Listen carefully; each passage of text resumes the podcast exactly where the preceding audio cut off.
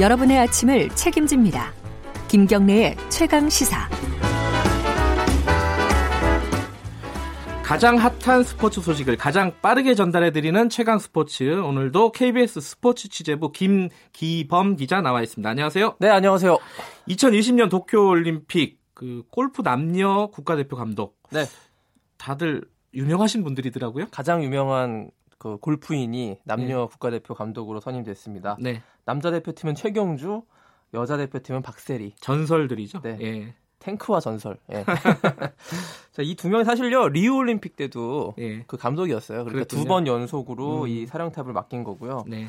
자, 특히 여자 대표팀 그때 리우 올림픽에서 가장 인상적인 장면 박인비 선수가 금메달 따지 않았습니까? 네. 그래서 이번에도 이번 올림픽에서도 우리나라 LPGA 투어 낭자들은 뭐 음. 세계 최강이기 때문에 네. 우승을 기대해 볼 수 있고요. 음. 자, 뭐 사실 골프가 이제 단체전이 아니고 개인전이기 때문에 그러니까요. 예. 감독의 역할이 어느 정도일 것이냐 이런 의문이 있는데 네. 박세리 감독 같은 경우에는 정말 그 맏언니 같은 어떤 이, 미지 음. 그런 걸로 선수들을 잘 이끌었고 그 지금 뛰고 있는 선수들 다 박세리 키즈들이 많습니다. 아, 이른바 그랬죠. 예. 예, 1998년 박세리 선수가 저 US 오픈 우승할 때 그걸 지켜보면서 이 골프의 꿈을 키워왔던 선수들이 많기 음. 때문에 이번 올림픽에서도 자신의 우상과 함께하는 그런 올림픽이 될 것 같고요. 남자 대표팀은 금메달권은 아니죠. 네, 아직 예. 메달권과는 거리가 멀지만 예. 이제 그 PGA 투어 우승 경험이 있는 김시우 선수 이런 선수들이 있거든요. 네. 그래서 한번 기대는 걸어볼 만하지 않을까 싶습니다. 네, 그 야구 그 네. 메이저리그 미국 메이저리그 야구 소식인데 네. 그 리베라 선수가 명예의 전당에 만장일치 입성했다. 근데 이게 처음이라면서요? 그렇죠. 미국 메이저리그 명예의 전당 입성하기 자체가 힘든데 네. 여기서 100% 만장일치로 입성한 거는 리베라 선수가 처음입니다. 아하. 그 뉴욕 양키스의 뭐 수호신이라고 불렸던 리베라 선수인데요. 네. 2013년에 은퇴했습니다. 그 주무기가 커터라는 구질이 있는데 이 커터 때문에 방망이가 굉장히 많이 부러졌던 마구군요. 마구. 그렇죠. 그래서 부러진 방망이 그러니까 나무 조각들을 모아가지고 의자를 선물했던 그 은퇴할 때 그런 재밌네요. 일화가 있을 예. 정도였는데요. 이번에 하여튼 100%를 받아서 굉장히 큰 화제를 모았는데 또 네. 한 가지가 화제, 재미있는 일화가 있는데요. 예. 리베라가 이제 수호신이니까 그 구원 투수로 입장할 때 음악이 나오거든요. 네. 그 경기장에 그때 이제 이제 고유의 음악이 있죠 선수들마다. 그렇죠. 예. 그 오승환 선수도 나올 때 이제 음악이 흐르, 예. 나오지 않았습니까?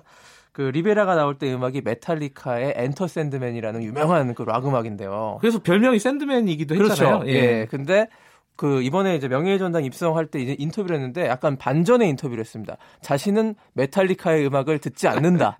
그 독실한 크리스찬이기 때문에 메탈리카 같은 이제 하드락적인 음악은 음. 듣지 않는다고 하는데 약간의 반전이 있었습니다. 메탈리카가 사실 리베라 선수 은퇴할 때 라이브로 공연도 했었거든요. 아, 그런데도 리베라 선수는 메탈리카를 별로 안 좋아한다고 하니까 약간 아. 의외였습니다. 메탈리카가 섭섭해하겠네요. 네. 근데 메탈리카도 미네소타 팬은 아니라더라고요. 아 그렇군요. 자, 아시아 축구 대표팀 내일이죠. 네 내일 8강전. 근데 좀 고전이 예상된다 이런 얘기가 있더라고요. 그렇습니다. 카타르가 만만치 않은 팀이고요. 그 어제 말씀드렸다시피 2022년 그 월드컵 개최국이기 때문에 전폭적인 지원을 받고 있는 음. 대표팀이 카타르고 최근에 맞붙었던 게 2017년에 이제 러시아 월드컵 최종 예선, 아시아 최종 예선에서 우리가 원정 가가지고 3대 2로 진 적이 있습니다. 뭐 아, 3대 2요. 세 골이나 먹었다는 것이 좀 걱정스러운 부분이고요. 네. 또 카타르가 이번 대회 조별리그에서요 사우디아라비아도 이겼거든요 2대 0으로 이기면서 조 1위로 올라온 팀입니다. 네. 어쨌든 그 조에서 가장 강한 팀이기 때문에 방심은 절대 금물이고 4경기에서 11골 가장 많은 득점을 올린 이번 대회 네. 카타르기 때문에 당연히 우리 수비도 긴장을 해야 됩니다. 특히요 그 스페인 축구 스타 사비 아리- 에르난데스가 있는데요. 이 네. 사비가 그 아시안컵 그 해설위원으로 그 방송국에서 이- 그, 그 예측을 했는데 예. 여기서 카타르의 우승을 점쳤어요. 아, 그래요? 그러면서 8강에서 카타르와 한국이 맞붙을 것이고 카타르가 아하. 이길 것이라고 이렇게 예측했는데요. 예. 여기서 약간 맹점은 그 지금 사비가 카타르 리그에서 뛰고 있거든요. 그러니까 아. 카타르 저 중심적인 전망을 내놓았을 수도 있습니다. 요새 그렇다면. 유행하는 이익 충돌인데 요 그렇습니다. 그래서 이 내일 겨- 내일 경기 다시 한번 손흥민 선수가 좀 분발해 주기를 지금 기대하고 있습니다. 그 바- 베트남전이 오늘이죠? 네, 오늘 밤에 베트남전. 어. 아, 그 그것도- 일본과 베트남 대리 한일전이라고 볼 수 있는 그러니까 오늘 경기도 어, 굉장히 관심이 모아지는 굉장히 많은 경기고 관심을 모으고 내일 경기는 우리나라와 카타르의 경기 네. 어 약간의 고전이 예상된다라는 전망도 있지만은 네, 만만한 팀은 결코 아니지만 우리가 이길 수 없는 팀은 또 아닙니다. 근데 객관적인 전력은 우리가 우리가 앞서죠. 아, 위죠. 피파 랭킹도 위고. 예. 예. 내일 어, 시청률이 음. 내일 밤 10시인데요. 저번 경기 그 네. 16강전이 시청률이 한 20% 나왔습니다. 그래서 이번에는 더 많이 금요일 밤이잖아요. 예 네, 그래서 불금의 예. 축구 예, 기대해 주십시오. 드라마 스카이캐슬 안에서 불만인 사람들도 꽤 있어요. 맞습니다. 여기까지 듣겠습니다. 아. 고맙습니다. 고맙습니다. KBS 스포츠 기자팀 김기범 기자였습니다. KBS 일라디오 김경래 최강시사 1부는 여기까지 하겠습니다. 잠시 2부에서는요, 어, 좀 어려운 문제입니다. 한미 방위 분담금, 방위비 분담금 협상이 지금 진행되고 있는데 난항을 겪고 있죠.